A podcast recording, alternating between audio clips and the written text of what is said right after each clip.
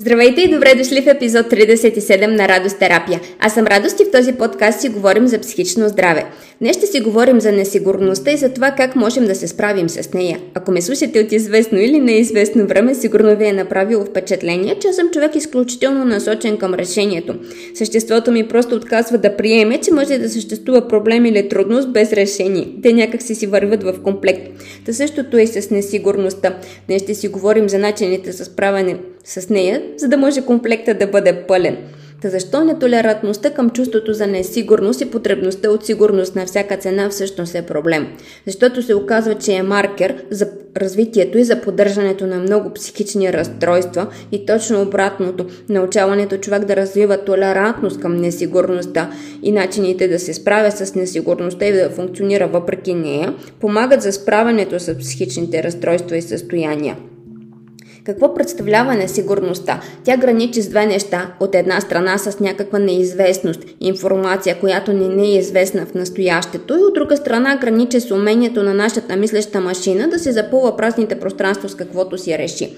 Проблема с несигурността идва тогава, когато запълним неизвестното с допускането, че нещата могат да се объркат или че ние можем да ги объркаме и това започва да ни създава безпокойство. И когато работи в нас това безпокойство, започва да ни създава сериозен психичен и емоционален дискомфорт.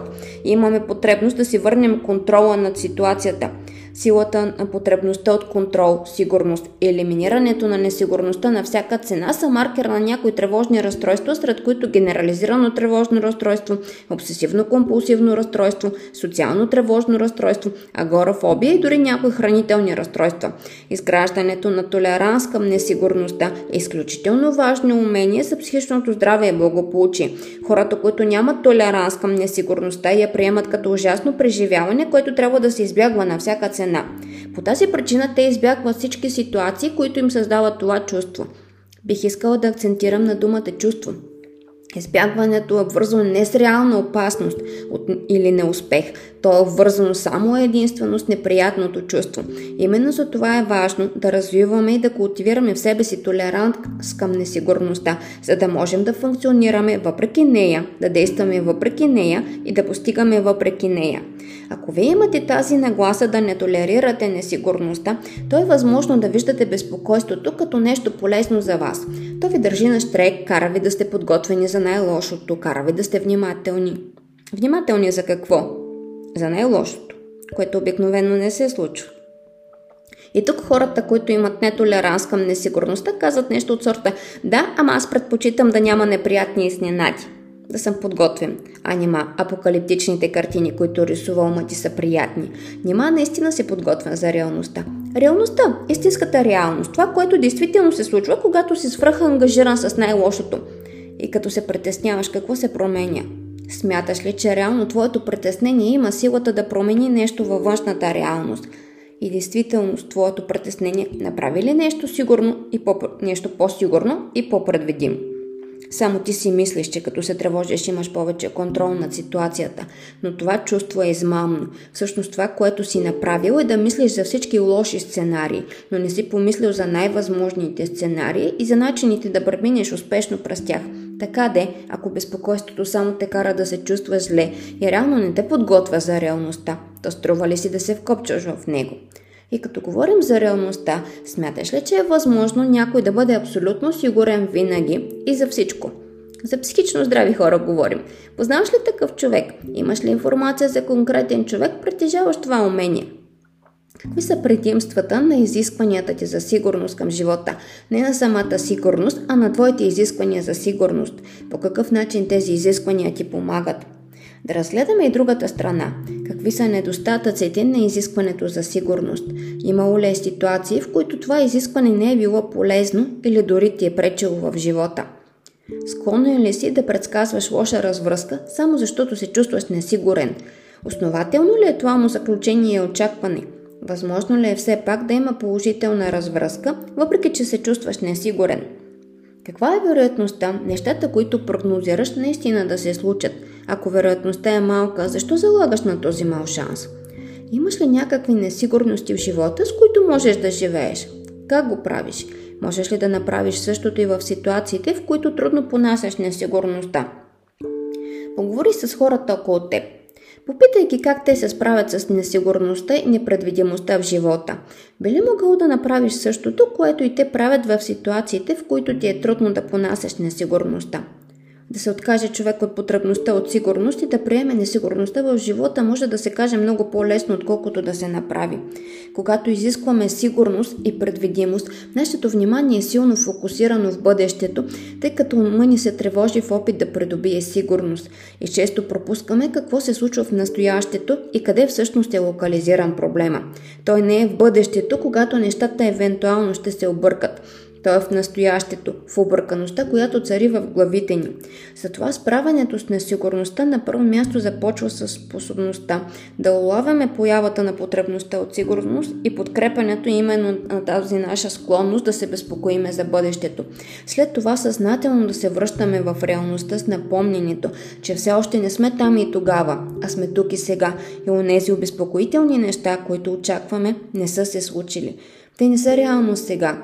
Те са само мисли и чувства, заклещени в пространството между ушите ни. Единствената реалност сега е, че се чувстваме несигурни. Приемаме, че се чувстваме така и действаме въпреки това. Ето кои са стъпките за приемане на несигурността. Първата е разпознаването на несигурността, улавянето на нейната поява. Следващата стъпка е да ни отговаряте, да ни позволявате да е мотиватор на вашето поведение, тя не е реалност или прогноза за реалност. Тя е просто чувство, което не е нужно да следвате. Оставете го просто да си отмине.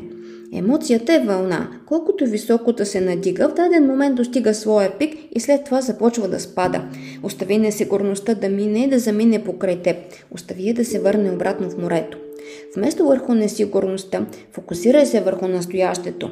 Усети дишането си, усети въздуха, който влиза и излиза през ноздрите ти, усети тялото си в настоящето, как си седнал на стола или как се движиш в пространството, или как правиш каквото и да е там. Тялото ти е тук и сега, а умът ти къде е? Опитай се да го завърнеш и него в настоящето и да го накараш да отразява истинската реалност около теб – Можеш ли да се опиташ да гледаш на нещата като за първи път, вместо през призмата на тревожността, да се опиташ да видиш живота през призмата на удивлението? Никога няма да забравя изражението на един африкански студент, който за първи път виждаше сняг. За това удивление говоря – Подлагането на съмнение на ефективността от потребността за сигурност на всяка цена и приемането на несигурността са две различни техники. Бихте могли да ги използвате по-отделно или в комбинация и да проверявате кой вариант работи най-добре за вас. Но е добре да запомните, че всеки един вариант ще изисква усилия от ваша страна и много практика, като стане ефективен. Тоест, не очаквайте, че ще се справите с несигурността бързо и лесно. Когато в реална ситуация нашата мислеща машина линкне по дефолт безпокойството и катастрофалното мислене, много бързо забравяме, че сме си обещали, че ще минаваме по нови пътища. Затова е добре да си направите напомнене.